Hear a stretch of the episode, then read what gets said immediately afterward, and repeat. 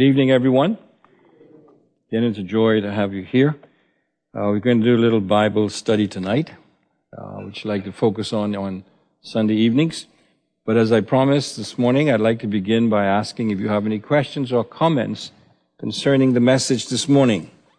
Any comments? Any questions concerning the Word? Verse 5, um, no, 8. He said, Remember the instruction you gave your servant Moses, saying, If you are unfaithful, I would scatter you among the nations. But if you return to me and obey my commandments, then even your exile people are of if you, your exiled people are at the farthest horizon, I will gather them from there and bring them to the place Right. I have chosen as a dwelling for my name's sake. Um, it's an observation, also a question. Some often we use that that as scripture for the now the people who are scattered throughout the world. Because the prayer is still being answered. I, I'm, I'm- I was It's going to still in ask you. process. It's still in process. It's a revelation. Is this a, a, Right. a, a, It is- it is progressive happening. revelation, or or is it? Is prophecy progressive um, prophecy? Yes, exactly. And we'll see that again in the night when we look at Second Chronicles as well. The same promise is given. And that is still in the process of happening, of being answered. And as another observation is that the same God who, um, sovereign Lord, who scattered them because of um, their disobedience, is the same God who will bring them back if, Under conditions. on the condition if they obey. and that's what's going to happen. You see, the, when you bring in the, uh, the, um, the Great Tribulation, mm-hmm. that al- that's also as a part of that, because God is going to punish His people for disobedience. But in the end of that, they're going to be crying out to Him. If you go to Isaiah 52, you will see where the nation turns to God, acknowledges Christ as the Messiah, and then He brings in the kingdom. So that's right. That, that's, a, that's a good observation there. Thank you. Any other questions, comments?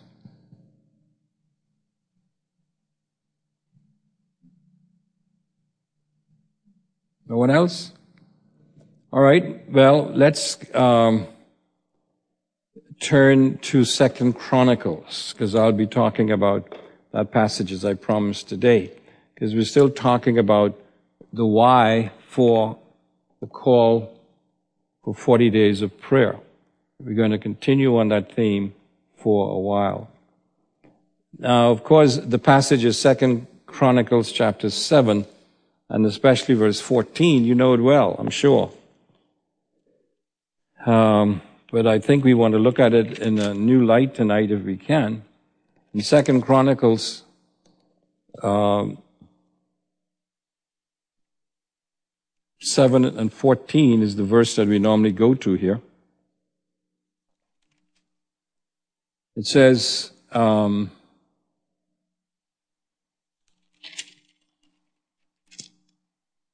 If my people who are called by na- my name humble themselves and pray and seek my face and turn from their wicked ways, then I will hear from heaven, I will forgive their sin, and I will heal their land.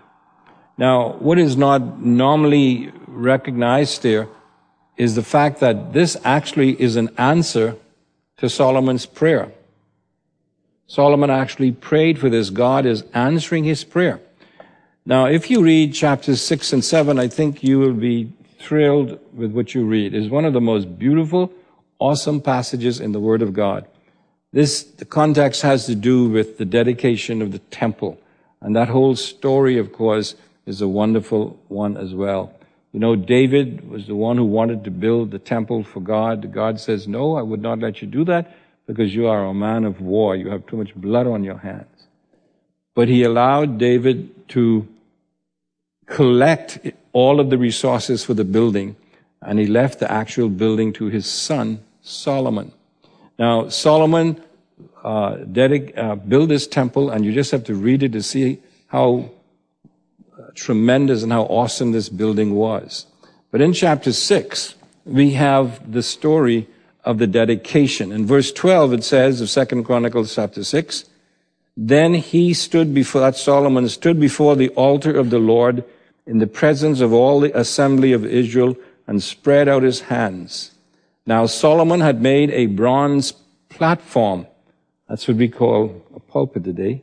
Five cubits long, five cubits wide, and three cubits high. That's like seven by seven by four or five. And he had this set in the midst of the court, and he stood on it, knelt on his knees in the presence of all the assembly of Israel, and spread out his hands toward heaven. He said, O Lord, the God of Israel, there is no God like you in heaven or on earth, keeping covenant and showing loving kindness to your servants who walk before you with all their heart, who has kept with your servant David, my father, that which you have promised him. Indeed, you have spoken with your mouth and have fulfilled it with your hand, as it is this day. Now, therefore, O Lord, the God of Israel, keep with your servant David, my father, that which you have promised him, saying, notice now, you shall not lack a man to sit on the throne of Israel.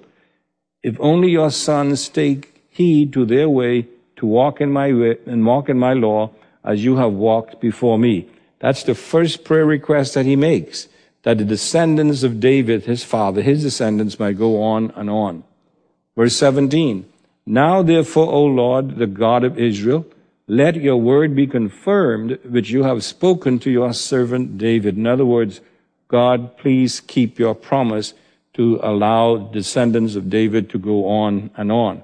Now, when you go to chapter 7, you look at verse 18 especially, you'll see God answers that prayer. Then I will establish your royal throne as I covenanted with your father David, saying, You shall not lack a man to be ruler in Israel.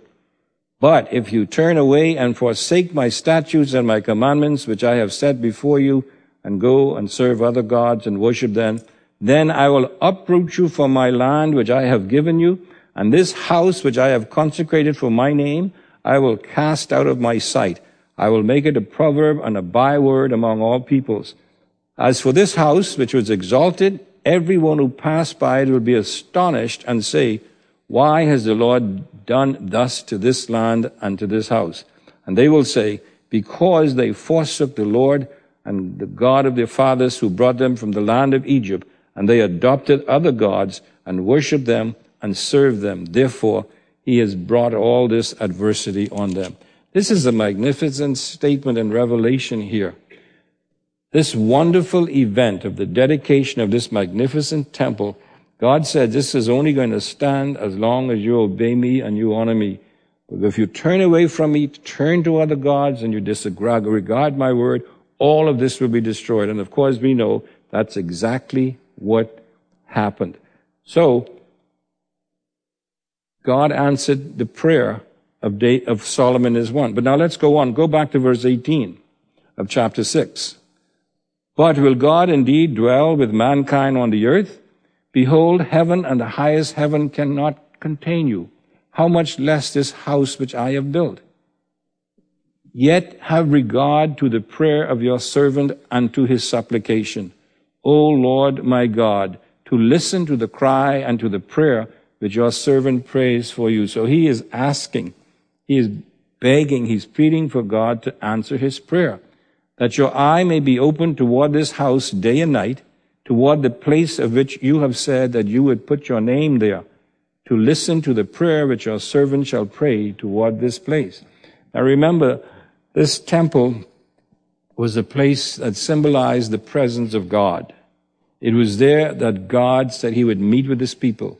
It was there that the people will come there to pray. This is where we get the idea, by the way, of when Jewish people uh, uh, away from Jerusalem and they pray, they always face toward Jerusalem because that's where the temple was. And that's where God said he was. Now, of course, today, the temple of God is not a building. You and I, who have the Spirit of God indwelling us, we are the individual temples of God, temple of God, as well as the church of Jesus Christ. And we must remember that. And so the things which are said concerning this physical temple, we could apply in a spiritual way to us as individuals and to the church of Jesus Christ as well. He goes on. And he names, I don't want to go through it, but from verse 22 to verse 42, the rest of the chapter, he names specific sins. He says, Now God, if this happens and our people turn away and they come to you, please hear them. Let me read a couple of them. Verse 22. If a man sins against his neighbor and is made to take an oath, and he comes and takes an oath before your altar in this house, then hear from heaven and act and judge your servants, punishing the wicked by bringing his way on his own head and justifying the righteous by giving him according to his righteousness. Then verse 24. If your people Israel are defeated before an enemy because they have sinned against you and they return to you and confess your name and pray and make supplication before you in this house, then hear from heaven and forgive the sin of your people Israel and bring them back to the land which you have given to them and to their fathers. And he goes on. There are at least seven different things that he specifically says. If your people do this and they come and they repent, they confess their sins, please forgive them. Please listen to them. Now, when we come to verse 14 of chapter 7, we have God's response to that. And you have to see it in its context to get the power and beauty of this passage. Note he says, in ver- let's begin with verse 12. Then the Lord appeared to Solomon at night and said to him, I have heard your prayer and have chosen this place for myself as a house of sacrifice. So he's telling Solomon, I am answering, I am responding to your prayer. If I shut up the heavens so that there is no rain, or if I command the locusts to devour the land, or if I send pestilence among my people, and if my people who are called by my name humble themselves and pray and seek my face and turn from their wicked ways, then I will hear from heaven, I will forgive their sin and will heal their land. So God says, I will answer your prayer specifically. Just as you ask, I will answer if the conditions are met. And sometimes we neglect those conditions and think that God is just going to uh, come and bless us in a situation when we don't put Him first and so on. But God has conditions for answered prayer. And that is seen throughout this passage. So let's look at this verse. We're going to break it down a little bit tonight. Uh, I'm going to look at three aspects of it, we call the promise in verse, in verse 13. In fact, all of it in verse 14 and then uh, the action that must be taken, and then the response that God will make if those actions are taken. Let's f- look at the first voice which says, If my people who are called by my name, we must underline this fact here. This message is addressed to the people of God. This message is not addressed to the sinner, the pagan who does not know God. It is addressed to the people of God. It's important for us to understand that. Notice what he says, my people. God wants us to know where we come from. You know that phrase? Remember where you're from? My, I remember when I was a boy, uh, my mom used to be very careful about the underclothes I put on. I remember one day clearly, she says, I was put on this shirt and it was dirty. She said, boy, go change that shirt, go put on a clean shirt. I said, man, nobody can see this. It's under my shirt. He said, you go there, you get knocked down. They take you to the hospital. They take off your shirt and they can see your dirty shirt and they can blame me for that. He said, you remember where you come from. You see? And this is what God is telling us here. Remember who you come from. Remember who you belong to. My people. God is, we could say, is proud of calling us his people. My people. This speaks of an endearment. This is a very precious thing here if my people, not the pagans out there, not those who know, but my people, if my people, and God wants us to recognize who, today we could say who we are in Christ, who we are in Christ. And he emphasizes the need for us to know our position in Christ and to know what it means to be a Christian. Because the next thing he says, who are called by my name. Now we talked about this a little bit this morning. My people who are called by my name, this focuses upon himself. He is concerned about his reputation, who he is as God. And even when we read Psalm 23, we have the same situation where Jesus, uh, of course, is the great shepherd. He says, he says, he leads you through green pastures for what? For his name's sake. To maintain his reputation. If he doesn't care for his people, his reputation is marred. And so he is careful to guard his reputation and he wants us as his people to realize that because we belong to him, we cannot use his name flippantly. Now I mentioned this morning, and sometimes it don't apply in this fashion, but when God says that you should not use the Lord's name in vain. Many times as Christians, we use God's name in vain when we say we are Christians and we live like the devil. You see, people who get up and say, God told me this, and he didn't tell them that, they're using God's name in vain. They're trying to hook on, as it were, to his reputation, who he is. And God says, there's no profit in doing that. You cannot do that. And he wants us to realize that because we belong to him, we must live a certain way. We must live to reflect who he is. We must not use the Lord's name in vain.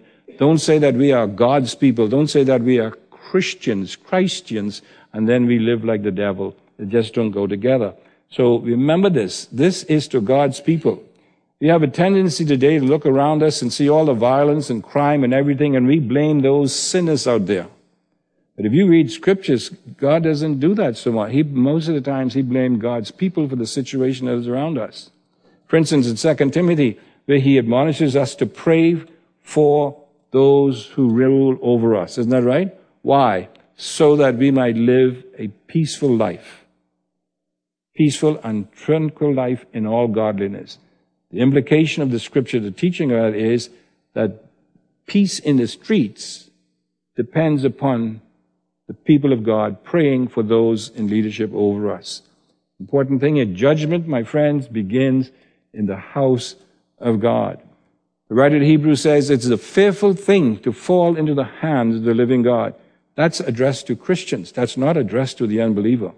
This is another thing, the way we use scripture so flippantly without really uh, seeing the context or using it for what it is. He's talking about holiness of living. He talks about God disciplining his children. Why? Because he loves us. That's why he disciplines us. There's no more punishment for sin. Jesus took care of that. But there is discipline for sin. When we disobey the word of God, God disciplines us. I like to illustrate discipline in the Christian like a bit in a, in a horse's mouth. Um, you, you, you're going along and you want to go in a different direction. You want a horse to go straight ahead, but he wants to go left or and go to right. What do you do? You pull the bit. Now, what is that bit? That bit causes a little bit of pain in the mouth of the horse that causes him to go in the direction that you're pulling. That's what happens when God disciplines us. He pulls in the bit, as it were, to get us back on the road. And that's what discipline is, to put us back on the right track. It isn't punishment. It is to get us back into fellowship with God. And uh, it's important for us to remember here. This is addressed to God's people. If we want to see a change in our community and in our church, it begins with us, not the people outside there, not those sinners out there. It begins with us. We are God's people. We are called by His name. Let us live in such a way that we do not in any way diminish His reputation. Amen? But then he goes on. That's, he wants us to understand that we belong to him. But then he gives four points of action that we must take. If my people who are called by my name, notice that if is the conditional clause we call it, humble themselves, pray, seek my face, turn from their wicked ways. Four action steps we must take. Let's look at them one by one. We must humble ourselves. This way it begins. No genuine prayer can occur unless we take a humble position. Why? Because prayer in itself is an admission that God is greater than us and that we need God. We are dependent upon Him. Prayer to God is saying that we need you. We cannot do anything without you. It's a humbling of ourselves before God. But unfortunately, for many Christians, and I put myself in this, being humbling ourselves before God is some of the most difficult thing to do. Because we don't want to accept responsibility or blame for anything. It's always the other person. We always believe that the other person is fault. It's his sin, her sin, her failure, not mine. Many times, though, we have to humble ourselves and say, hey, it is my fault. I'm the one who is responsible for this. I must take the responsibility for this. This is an idea of realizing that God is the omnipotent one, as we saw in Nehemiah today. He is the sovereign God. We must bow before Him in humility. When we take the right position, then we will see that the only place we can go is to prayer. Because when we come to realize our dependency upon God, it causes us to cry out to Him. And that is what's happening here. Humble themselves and pray. And pray. That's the second one. Humble ourselves and pray. We must pray, but pray with a sense of humility. Pray with a sense of contriteness as we've been praying tonight, uh, singing tonight. Pray with a sense of brokenness before God. Sometimes I listen to people pray and, and I said, Lord, I hope I don't pray in this fashion. And it's like he's preaching to God, shouting at God, you know. And I, is that a prayer? Is that the kind of prayer that shows humility and contriteness? And I always pray, Lord, help me not to do that kind of a thing. Because God wants us to show respect for Him as the God who is in control of everything. We must pray.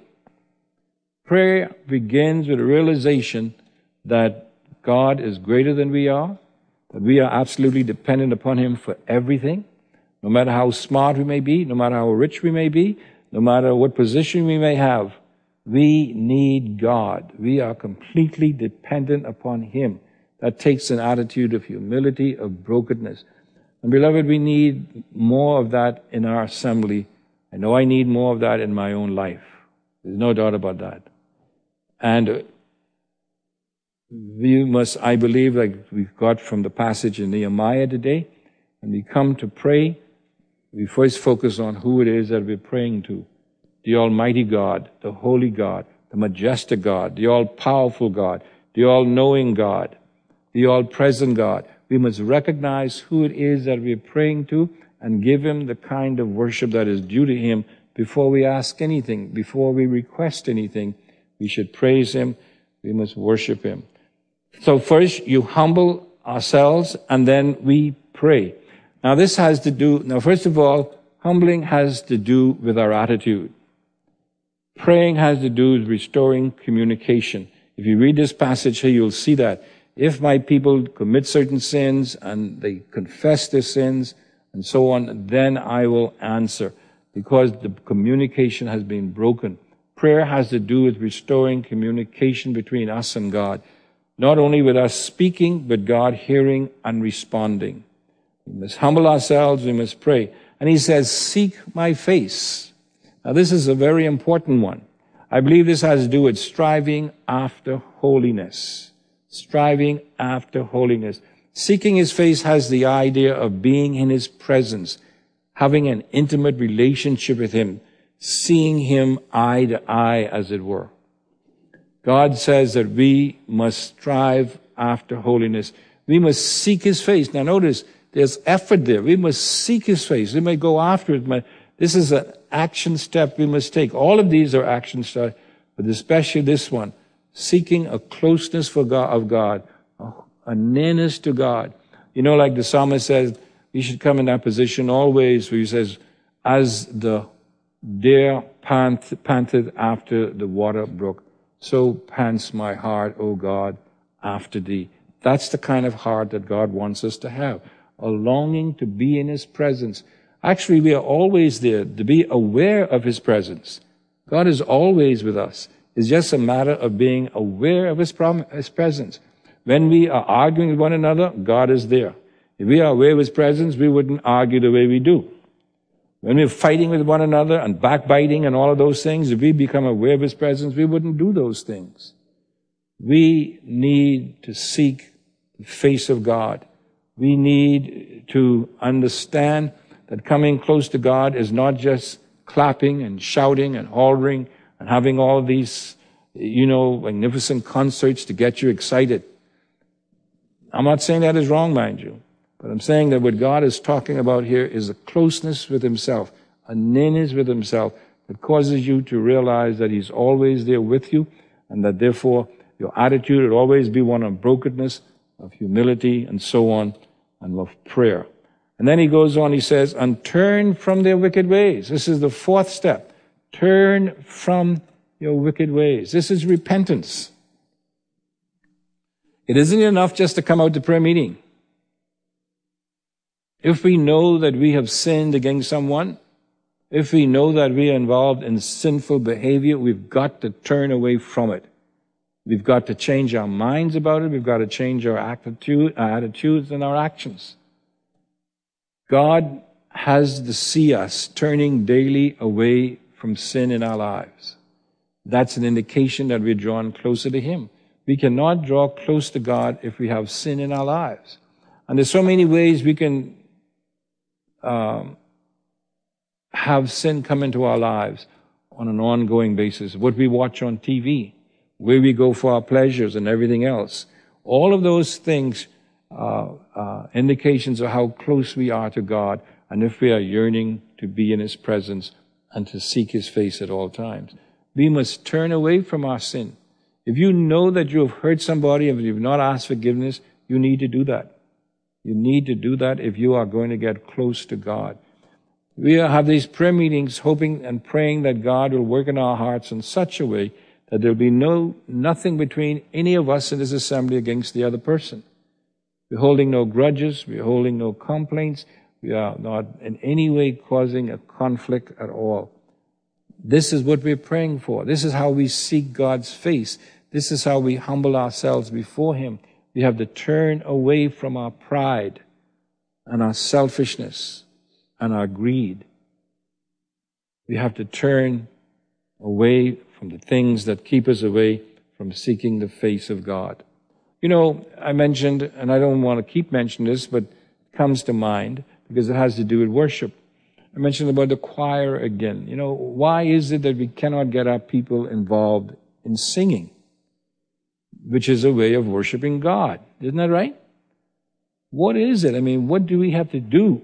We have churches who pay people to come in to sing and to play organs, you know, and pianos. You know that, eh?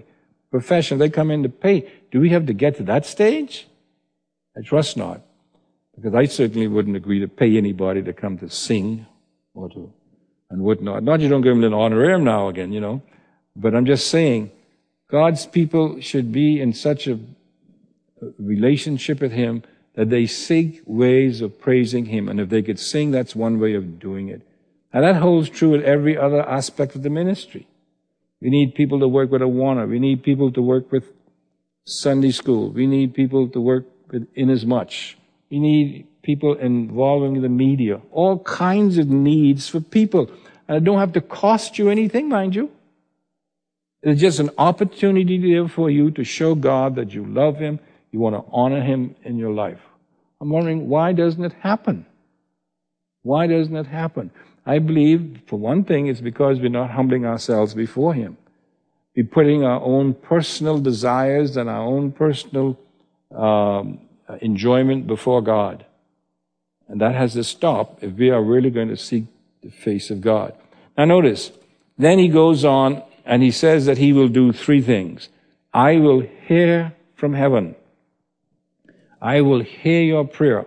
What a promise this is.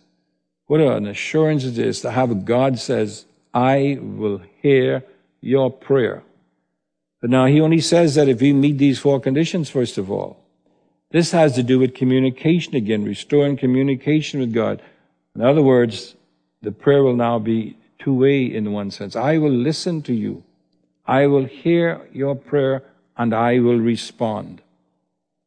Wouldn't it be good to know that every time we pray, that we know that God will answer? Well, if we meet his conditions, we can have that assurance. We can have that assurance. I will hear your prayer. In fact, this is what he is doing right now in response to Solomon's prayer. He is hearing Solomon's prayer. He is answering it. I will hear your prayer. That's number one. That has to do with communication restoration. I will forgive your sin.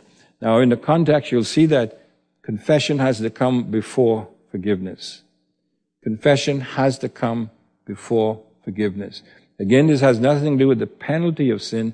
This has to do with fellowship with God, fellowship with Jesus Christ, fellowship with the Holy Spirit. I will forgive your sin. I believe that one of the greatest spiritual setbacks we have as Christians is living with unforgiven sin. And the reason why it's unforgiven is because we don't confess it. And not only confessing to God, you know, we go to James. James talks about confessing sins to one another. He says, if anybody's sick among you and everything, remember that passage? He says, confess your sins one to another.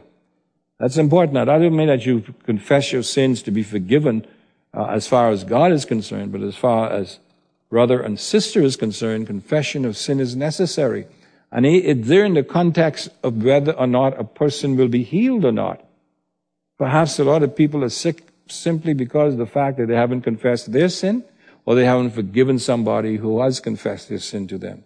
That has to be put in there. That's why whenever pastors are called to go to pray for someone, what we would do first is gather together as pastors and we would confess our sins, making sure that as much as we know, we don't harbor sins when we go to pray for a person. You see? I will forgive your sins. Confession of sin is essential to experience the forgiveness of God in our lives. But then he gives another one. I will heal their land. When I was studying this, it struck me. Very rarely do we associate things that happen in creation. Because the land here, let's talk about creation now. First you had communication, you had confession of sin for forgiveness, uh, you have now dealing with creation. I will heal your land. For instance, look at all of the things that are happening in the States now. Fires, floods, drought. Do you hear anybody associating that with sin? Very rarely. And if they do, people will laugh at them, people will mock them. Isn't that right? But according to this text, a lot of things that happen to creation in the land is because of the sin of God's people. Not the sin of the pagan, mind you, although that's included, but in this context, it has to do with the sin of God's people. When he says, I'll heal land, now, we believe it has specific reference to the promised land, all right? But there were more than believers living in the land. It was unbelievers as well. So they were getting the, uh, they were getting the judgment for the sin of God's people. The same thing with Jonah. Remember Jonah? Why did the people run through all that trouble? Because of Jonah's sin. And many times the unbeliever is punished for the sin of the believer, of the believer. And that should not be. That shouldn't happen. That is when we show disregard for the name of Jesus Christ, the name of God, when we use his name in vain. So you have a promise. If my people who are called by my name will do four things here. Four things. One, what? Humble themselves, pray, seek my face, turn from their sins. That's the condition. Then I will do what? And heal their land. But the last three responses will not occur unless the four steps of action is taken on our part. Beloved, that's where we are now. And that's what I'm praying for in these 40 days of prayer, that we will experience God working in our lives by His Spirit. There'll be a sense of brokenness, a sense of contriteness, and, and perhaps admit that perhaps He wasn't given, we haven't been given the Spirit of God enough room in our assembly to do what He wants. Maybe we're depending too much on what we think we should, could do, and we are look at it now. I mean, just look at how we have allowed things of the world to come into our church life. In other words, now whether you have a successful service, the standards now has to do with how does it stand up to what's happening out there.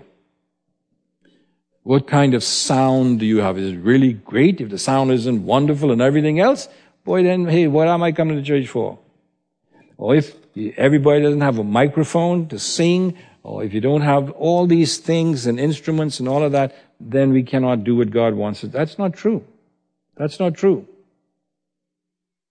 Those are the things that we have adopted from the world system. Our, our standard for evaluating whether or not God is working in our life now is not focused on spiritual things, but on outward things, on events, on happenings, rather than a transformed life.